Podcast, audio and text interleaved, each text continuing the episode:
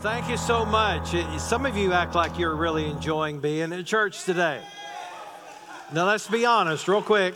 How many of you would rather be here than to be in jail? Raise your hand, all right?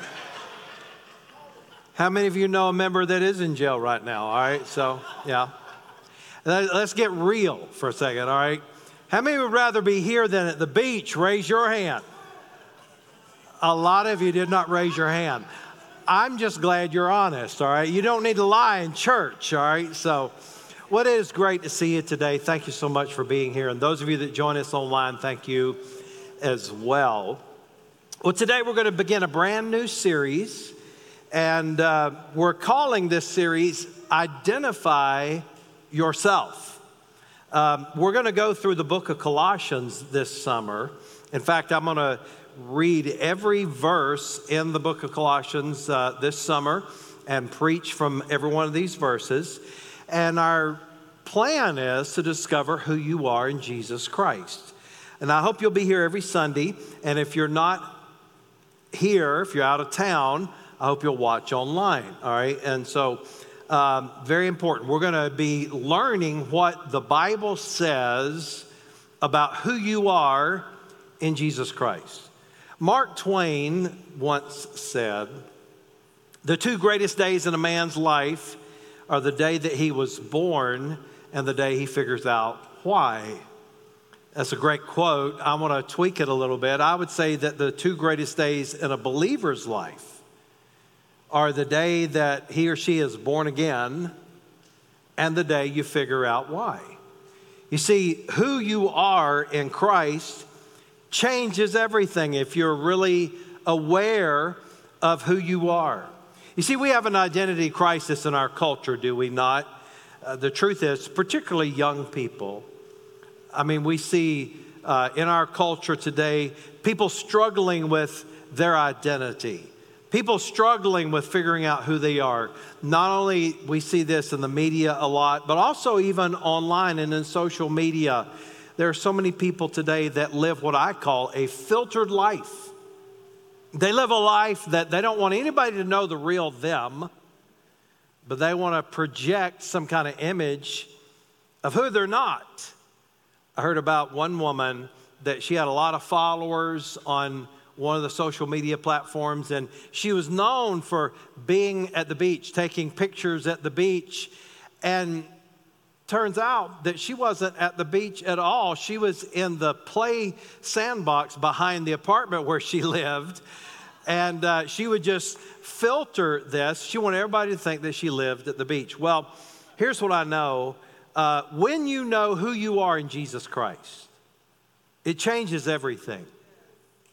When you know what the Bible says about you, it changes everything. So today, what I'm going to do, I'm going to read Colossians 1 verses 1 to 14. And I'm going to read a couple verses and I'm going to make some comments about it, and then I'll read some more and make some more comments. Uh, Colossians chapter 1, verse 1. Here's what it says Paul, an apostle of Christ Jesus by the will of God. Now, let me just pause and say the apostle Paul is the one that wrote this. He wrote uh, more of the New Testament than any other writer. And uh, he was not one of Jesus' 12 disciples, but he was one of the apostles. what happened was, Paul, he was not a follower of Jesus while he was here on the earth, but Jesus made a special appearance to him. And this man was a religious terrorist. He killed Christians, and God radically transformed his life. And man, I love that. Doesn't matter what you've done in the past, God can change you. God can help you. God can get you on the path that you're supposed to be on. He certainly did the Apostle Paul. And what I love about how Paul just starts out, that's kind of a standard greeting. But here's what he said Paul, an apostle of Jesus Christ by the will of God. Do you get the idea that Paul knew who he was? Now, you understand something that there were critics in Paul's day that they said he was not an apostle. They criticized him, they talked about him. But do you know that when you know who you are, it doesn't matter what all the little voices say about you, okay? And so he said, Paul, an apostle of Jesus Christ by the will of God, and Timothy, our brother, To the saints and faithful brothers in Christ at Colossae, that's why it's called the book of Colossians. It was written to the Colossian church. And he said, Grace to you and peace from God our Father. Now, I believe that the Word of God is inspired by God. I believe God gave it to us. It's to be believed and it's to be obeyed. It is God's very word to us. Now, even though this is just simply, these couple verses, just simply a, a, an introduction, you find a lot even in an introduction. When God declare, declares something or decrees something, you can learn a lot from it.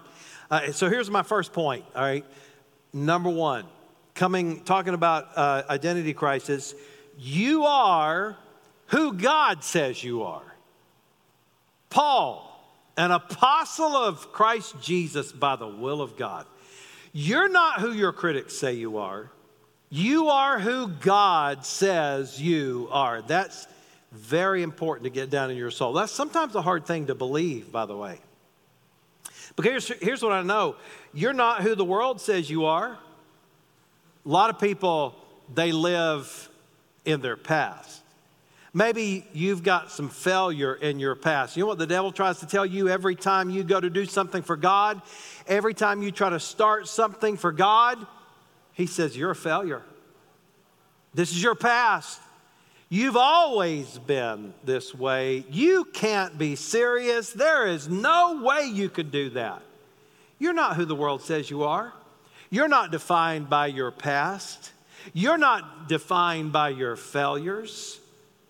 And uh, the fact is, many of us, we live our life that way, do we not? Because we failed in the past, because we did something in the past, we don't want anybody to know about it. There are so many people that I have conversations with. In fact, there are many of you in this church that are faithful today. And before you started coming to this church, you said stuff like this Man, if I walked into that church, the ceiling would fall in. You ever heard somebody say that? and they're just talking about their past. They're talking about that they, um, you know, weren't very religious. They weren't very Christian. They weren't very nice. And there were a lot of things they were not. But here's what God says You are who God says you are, not who the world says you are. And you're not who your accomplishments say you are. We can take the negative, but also the positive. You know what happens to many of us? we get defined by our accomplishments. We get defined by our job. Now, nothing wrong with having a job. You ought to have a job. But that's not who you are. I mean, the truth is, I'm a pastor. And I'll be honest with you, I'm, I'm just being transparent here. I've struggled with that myself because my identity is so tied in being the pastor of this church. Now, has God called me to do that? Yes. Has God gifted me to do this? Yes. Has God led me to do this? Yes. But who I am is not the pastor of this church. I am who God says I am. I am a follower of Jesus Christ. I am a son of God. I'm a part of his family.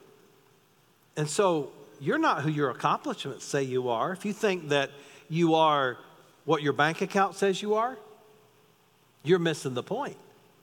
If you think you are who your uh, name, what your name plaque on your office says you are, you're not your accomplishments. Maybe you are um, one of these people that, and, and, we've had a lot of people, and, and I'm not being negative or critical about a 12 step program. I think many of them are wonderful, and I love it when people are able to get off of whatever is addicting them. But one issue that I have with Christians that maybe go into a 12 step program, they teach you that for the rest of your life, you introduce yourself. If you're an alcoholic, you say, Hi, I'm Richie, I'm an alcoholic. Can I tell you, that's not what the Bible says? You're not who your past says you are. You're who Jesus says you are. And no matter what the addiction, no matter what thing you struggled with, you know what? You're not that. You're not that any longer. You are delivered. And I could just tell you story after story after story of people that have been delivered. Identity is strengthened by submitting to the will of God. He said, I am an apostle by the will of God. When you follow God's will, your identity in Christ is going to be strengthened. And your identity grows strong through participation in the church.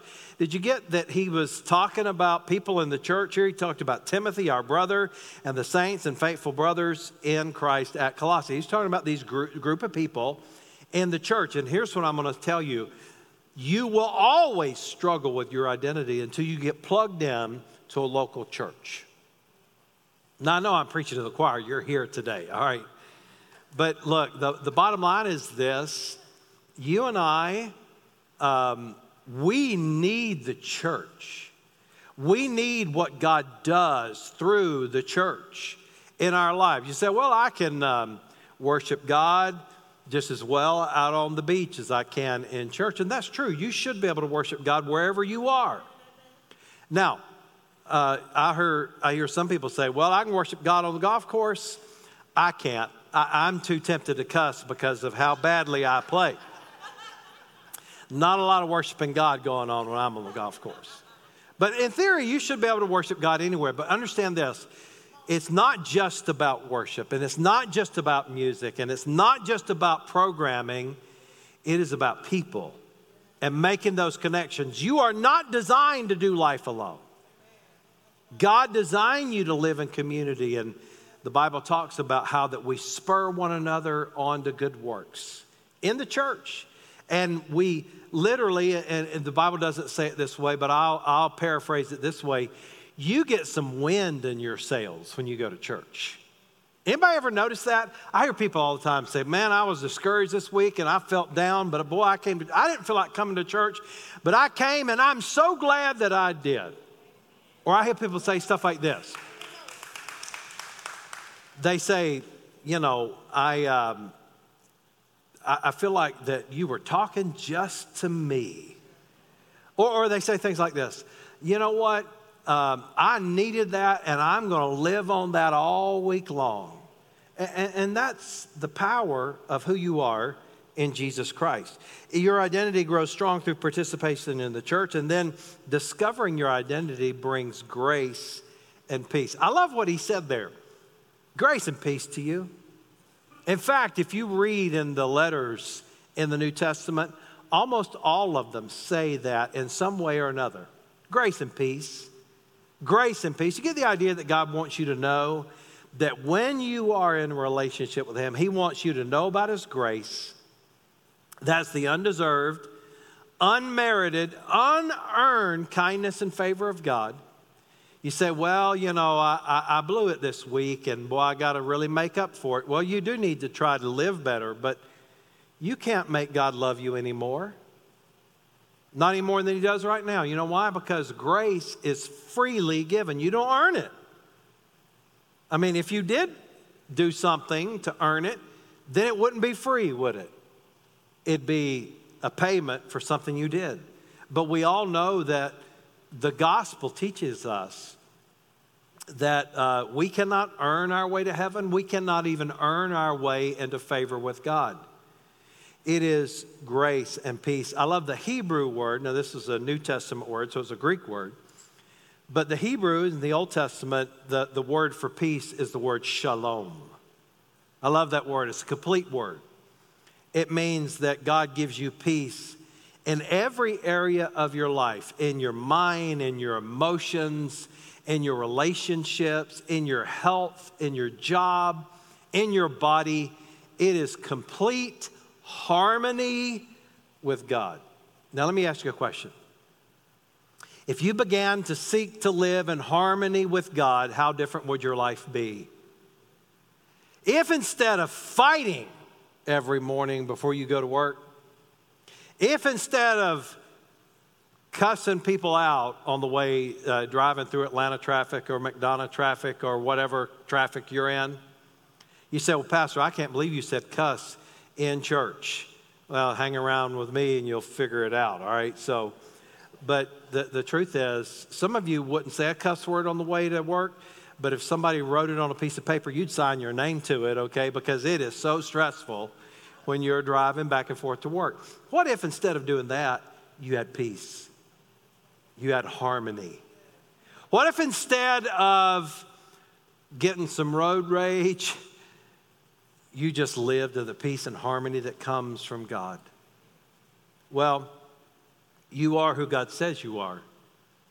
And God says that you're not your past, you're not your failure, not even your accomplishments, but you are. You know who God says you are? He says you're when you're a believer, when you put your faith in Christ, you're a son or a daughter of God. He said you're a child of the king. He says that you are more than a conqueror, not just a conqueror, but more than a conqueror, which means those things that you think you cannot do, you can through the power of the Holy Spirit of God. You think you cannot conquer your anger problem, but you can. You're more than a conqueror. You think that you cannot conquer uh, those bad thoughts that you have, but you can because you're more than a conqueror. You think that you cannot conquer the addiction that you have, but you can because you are more than a conqueror. You're not who the world says you are, you are who God says you are. Now let's read on. He says, We always thank God, the Father of our Lord Jesus Christ, when we pray for you, since we heard of your faith in Christ Jesus and of the love that you have for all the saints, because of the hope laid up for you in heaven. We're going to come back to that one. Of this you have heard before, in, and, and I want you to note these words the word of the truth. He's talking about the Bible, okay, and the gospel. He says, You have heard before in the word of the truth of the gospel, which has come to you, as indeed in the whole world it is bearing fruit and increasing. The Bible says in the Old Testament, uh, God said, My word will not return unto me void. That's what he's saying, that the word of God being preached and the gospel being taught throughout the world is having effect. God promises that when you get the word of God in you, it's going to start to work on you. It's going to start to change you. It's going to be better for you. He says it's increasing, it's making a difference. He says, as it also does among you since the day you heard it and understood the grace of God in truth, just as you learned it from Epaphras, our beloved fellow servant. He is the, a faithful minister of Christ on your behalf and has made known to us your love in the Spirit. Now, we see there that talking about who you are in Christ, your identity in Christ, Paul, first of all, says, hey, you're who God says you are. Here's the second thing he says your identity is strengthened by the Word of God. In other words, when you get the Bible in your life, it's going to strengthen you and it's going to help you know who you are and it's going to help you learn to live the way God wants you to do it. Okay? Now, there's a couple things you got to do if you're going to get the Word of God in your life. One, you got to read it. Two, you got to hear it. You know, the Bible talks about hearing the Word of God a lot. And part of the reason for that is that they didn't have uh, iPhones back when this was written, okay? So they just could not look up the Bible app in fact, they didn't even have, most people didn't even have a copy of Scripture. And so what would happen, they would come together and the Word of God would be read publicly.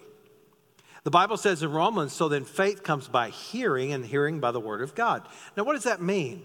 Well, you need to read it, you need to hear it.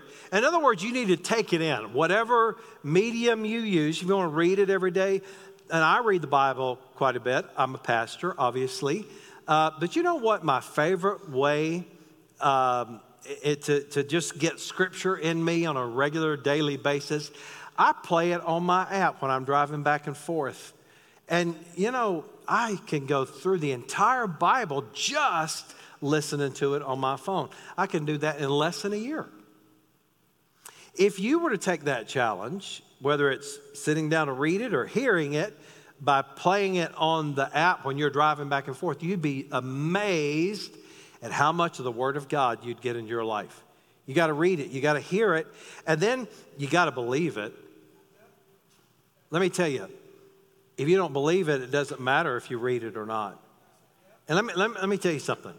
I know I've quoted Mark Twain already. Mark Twain also said, he said, uh, It's not the parts of the Bible that I don't understand that bother me, it's the parts of the Bible that I do understand that bother me so much.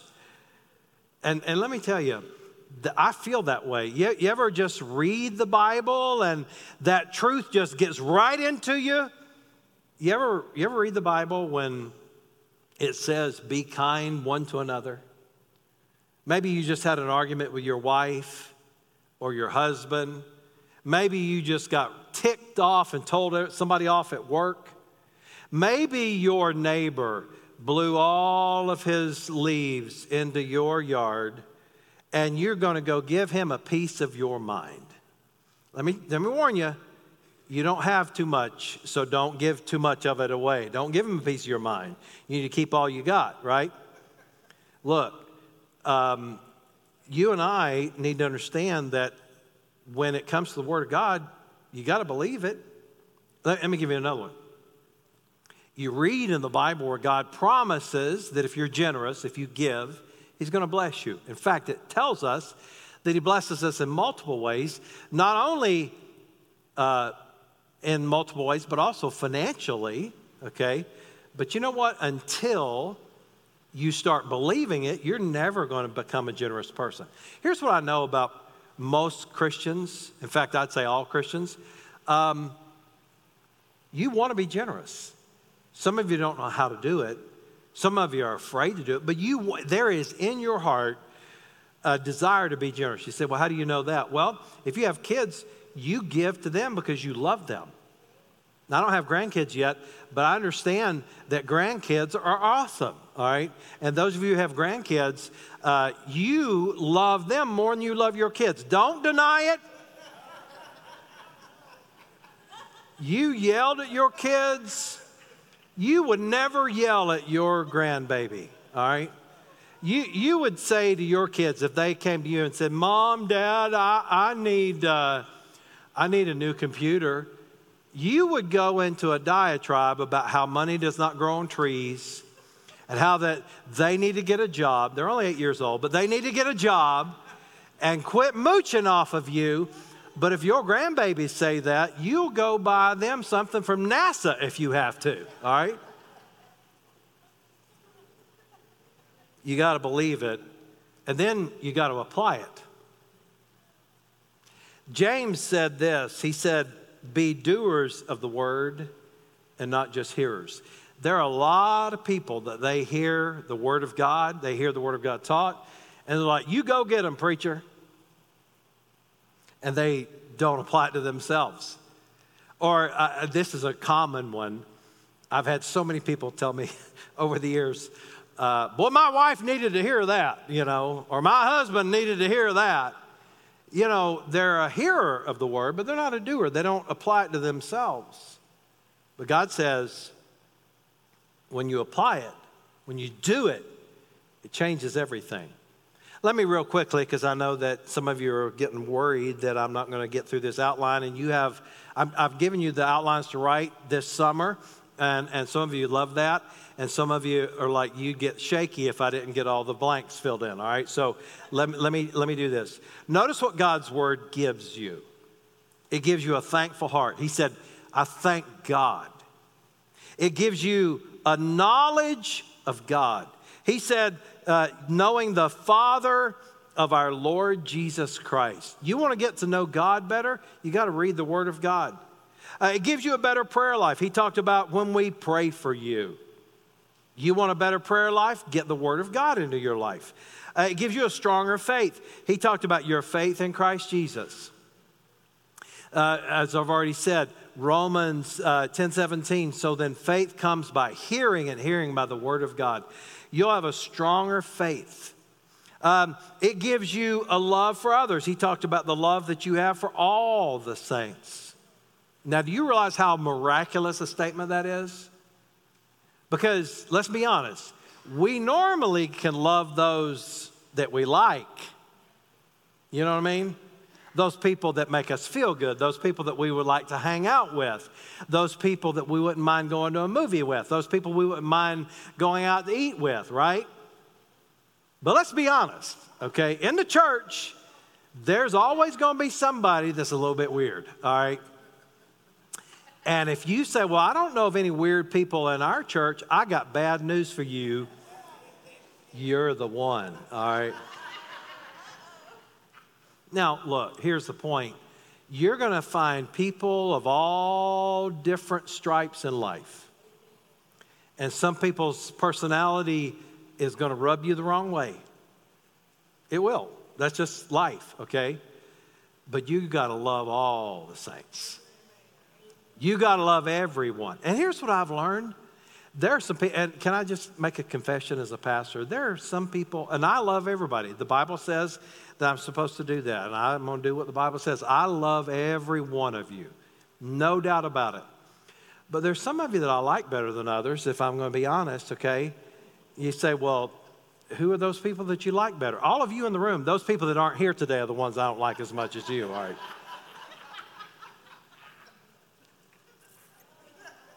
Now, what I'm saying is this you know, there are going to be some people that you go, well, this is strange. There are going to be some people that you look at and you say, well, that person's weird. And let me tell you, the day that we stop letting weird people in is the day that I'm not going to be the pastor of this church anymore because I'm weird. All right?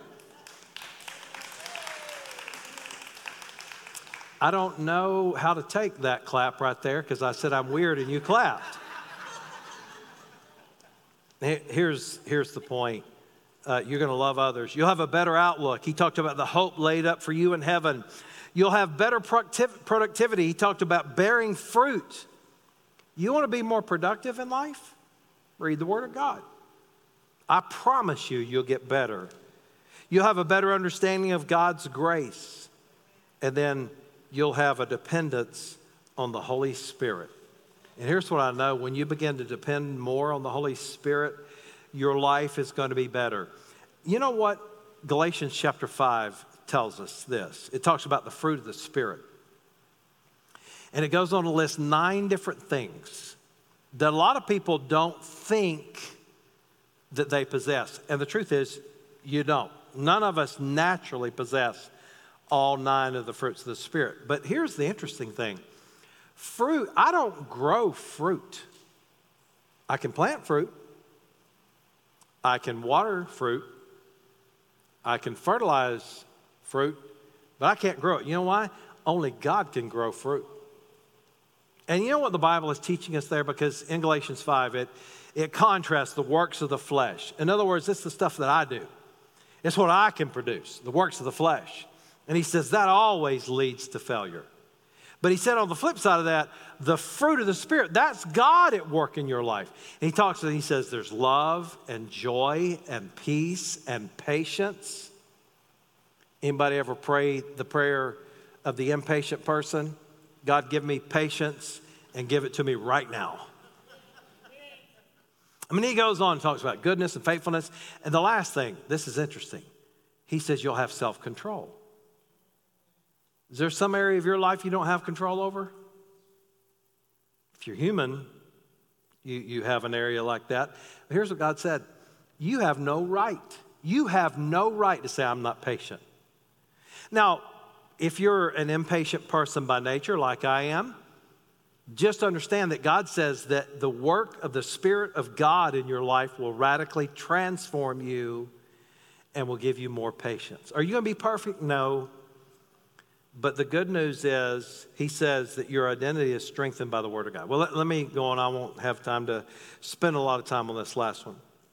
And so, from the day we heard, we have not ceased to pray for you, asking that you may be filled with the knowledge of His will and all spiritual wisdom and understanding, so as to walk in a manner worthy of the Lord fully pleasing to Him, bearing fruit in every good work, and increasing in the knowledge of God, being strengthened with all power according to His glorious might, for all endurance and patience with joy.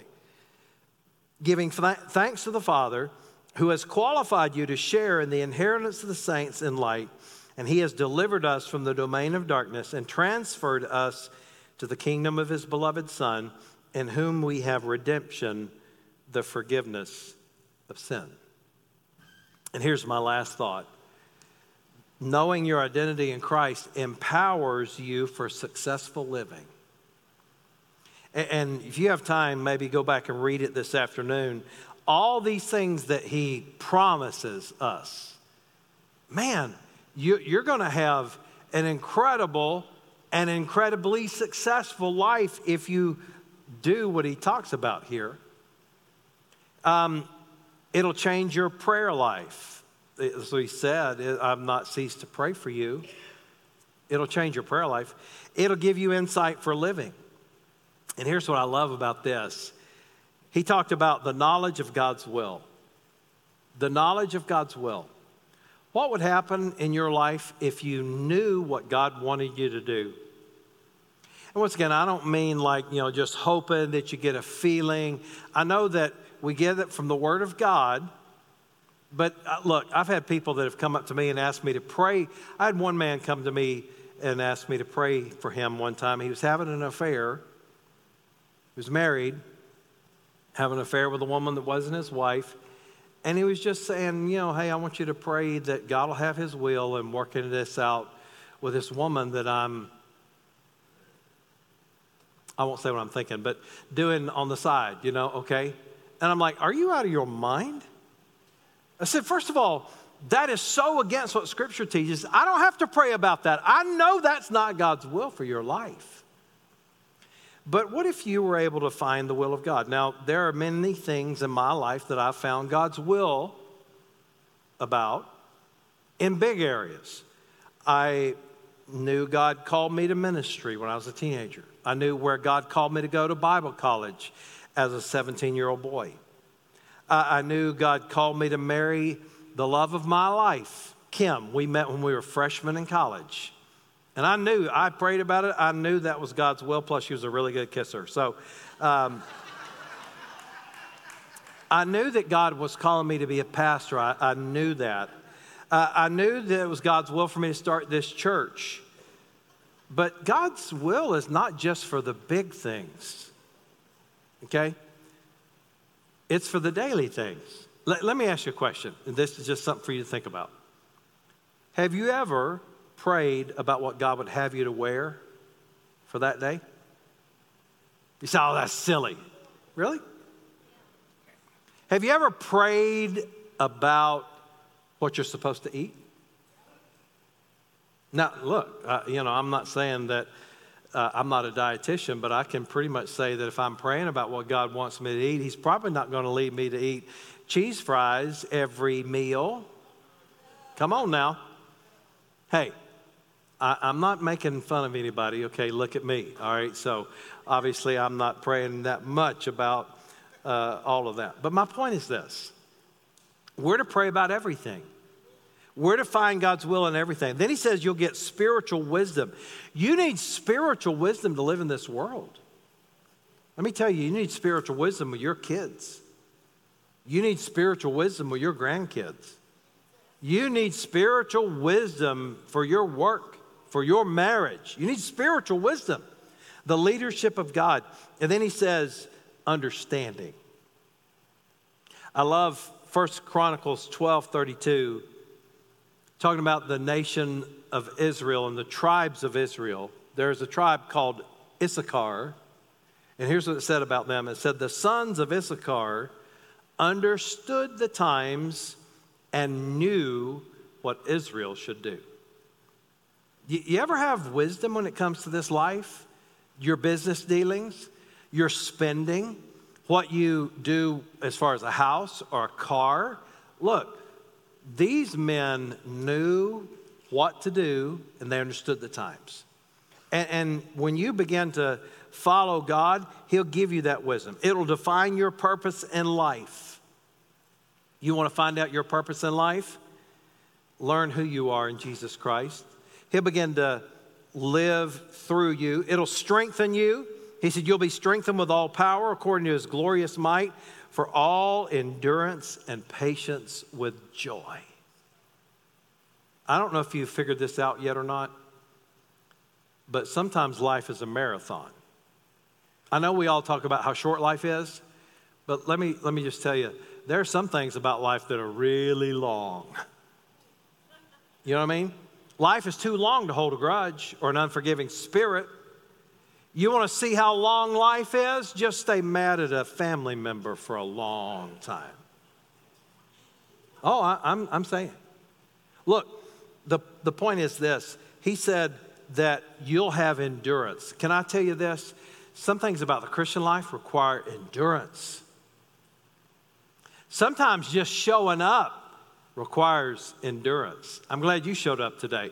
But let me just tell you, uh, it, you're not, in spite of what some people may feel, uh, God's not ever going to wake you up at 4 a.m. to the sound of angels' wings flapping and just miraculously pumping your favorite music into your bedroom so that you can gently float off the bed and, like, that's not the way it works.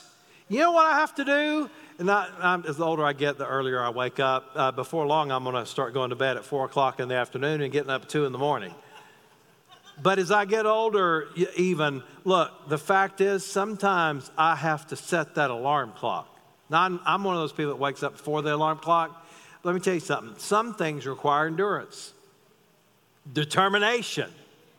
And you've got to learn that. And he says, uh, the last thing here gives you strength and it brings true deliverance. Let me read this. He has delivered us from the domain of darkness and transferred us to the kingdom of his beloved Son, in whom we have redemption, the forgiveness of sin.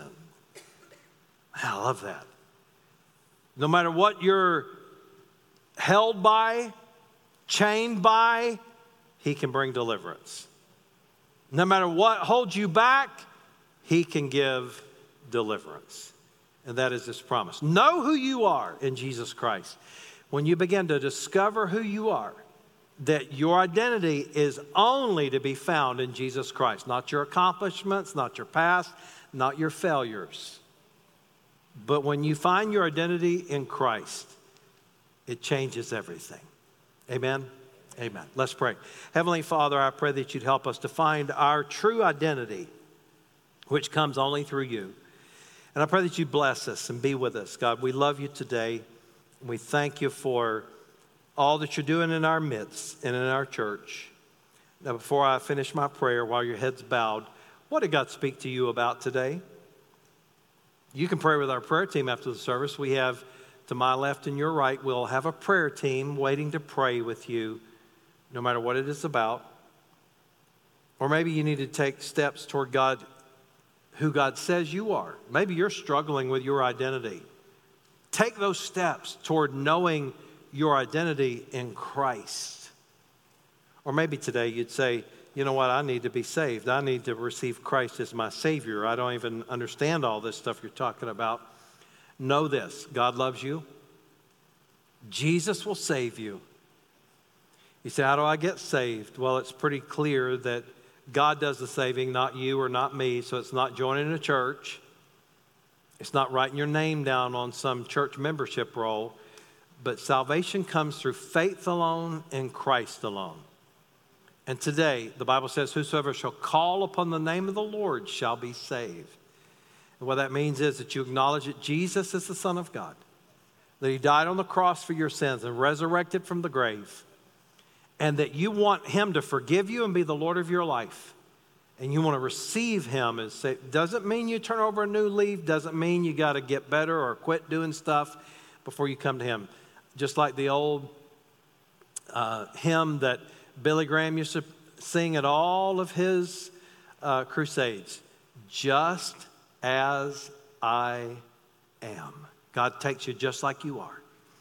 And so today, today in the room or online, you can pray to receive Christ. If you pray to receive Christ, say something like this to God I believe that Jesus is the Son of God, that He died on the cross and rose from the grave, and I'm asking you to come into my life and save me and to change me. I acknowledge you as the Lord of my life, and I ask you to change me forever. You'll say something like that, mark it on your next step card today before you leave. Drop it in one of the boxes on the way out or online just check that uh, online as well. There's a, there's a spot down at the bottom there that you can check that.